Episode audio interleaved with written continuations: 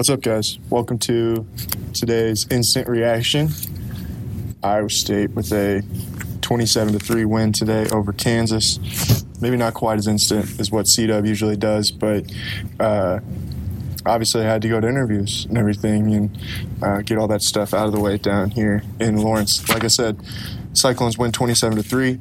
As always, instant reaction is brought to you by the McFarland Clinic. Those are the doctors that work on the Cyclones.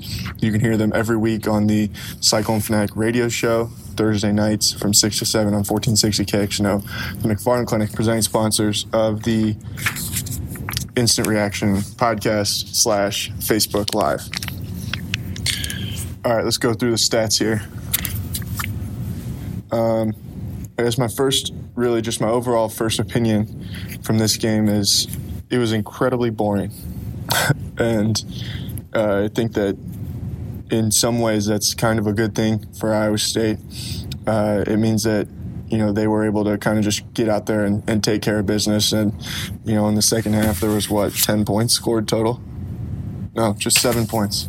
So, and that was, I think, on Iowa State's first drive of the, the second half. So, you get a touchdown, and then basically, I don't know how many minutes of football that was basically just played in between the 40s or in between the, the 20s and uh, until those last two Kansas drives. Um, yeah, Scott Rivera says need better red zone performance, sevens, not threes. I would definitely agree. I think that Matt Campbell would agree with that as well. There was at least one scenario where they got the ball down inside the uh, down inside the ten, and they tried to run it to the right with that jumbo package. Uh, put Kamilo Tongamoa in there fullback, and and then you know David I think tried to cut that play back. Maybe he should have just tried to plow right through into the end zone. Uh, but at the end of the day, you know you still get three points, but would definitely prefer to have seven, especially when you think about some of the games that Iowa State's going to have coming up here in the next couple weeks. Uh, Iowa State gave up 147 yards rushing to Kansas, which I think is uh, not overly encouraging. 3.7 yards per rush. I am interested to know what that was in just the second half, though. I'm going through my my book here in just the second half, it would have been okay. So they gave up five yards in the fourth quarter and 24 yards in the third quarter. So better, closer to what Iowa State usually does there in the second half. But Kansas really had a couple times where, in the first half especially, where they were able to gash Iowa State's defense uh, in a way that we really haven't seen from uh, this team most of this season. So I think that that was you know, it was interesting to to see that. I was surprised by it. I think everybody in the press box was surprised by it as well. Uh, would like to see Iowa State get that cleaned up before they take on Baylor next week back in Ames. Cyclones ran for 121 yards. David Montgomery didn't get a ton of carries. I think they were making a conscious effort to try and get him, uh, you know, get him some some reps right at the beginning of the game, and, and then hopefully get him out and get him some rest before a, a, big stretch here coming up to close the close the season. Brock Purdy goes. He finished 16 for 23 passing, 263 yards, three touchdowns. He got sacked three times, which I think was uh, not ideal. The you know a lot of those uh, came on times when he was he held onto the ball just a little bit too long, and I think that you'd like to see him uh, make some adjustments quicker than to what Kansas, the adjustments that Kansas made in the second half that were really able to limit Iowa State's offense during that the second half of the game. Uh, this week's Ames Eye Clinic eye catching player of the game. it's Hakeem Butler. I don't, I don't know.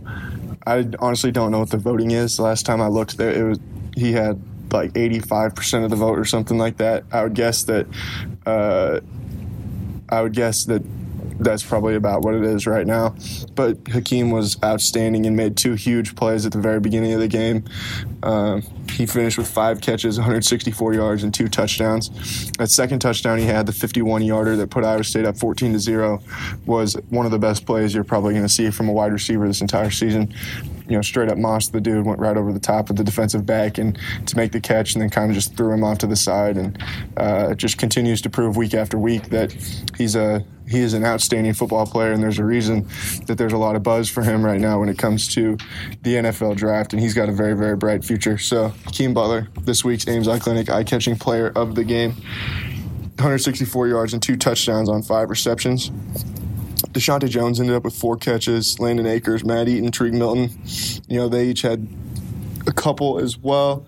Matt Eaton gets a touchdown on what was a really actually a really cool play design. Uh, Iowa State's one touchdown in the second half that he would basically came up wide open, uh, and that allowed the um, you know allowed Iowa State to just get a little bit more distance there in the second half. Uh, the defense just as a whole, you know, I think the adjustments they were able to make in the second half were were were big because it really was able to slow down what Kansas was doing. That Kansas finishes up 332 yards of total offense, four yards per play. They ran 83 three plays to 62 for Iowa State. Uh, Iowa State averaged 6.4 yards per play. You know, this this really was just a, a dominant performance for Iowa State. I don't think the scoreboard is going to reflect that very much, but I think at the same time, kind of going back what to, to Brad said here in the comments, I think they played close to the vest. You know, you get a lead, and at that point, it was just like, all right, let's get this lead and let's kind of just move on. Uh, and, and get ready to go for you know three more tough games here ahead on the schedule with Baylor starting with Baylor next week uh, back at home in Ames. Um, Carroll says it was Jack Trice South. That's definitely true. It was a an outstanding environment. I was down on the field for the last few minutes of the game, and it was crazy how loud the Iowa State fans were uh, in a stadium that isn't their own. I don't know what the attendance was. I don't even know where I'd be able to find it in this book. Oh, the attendance was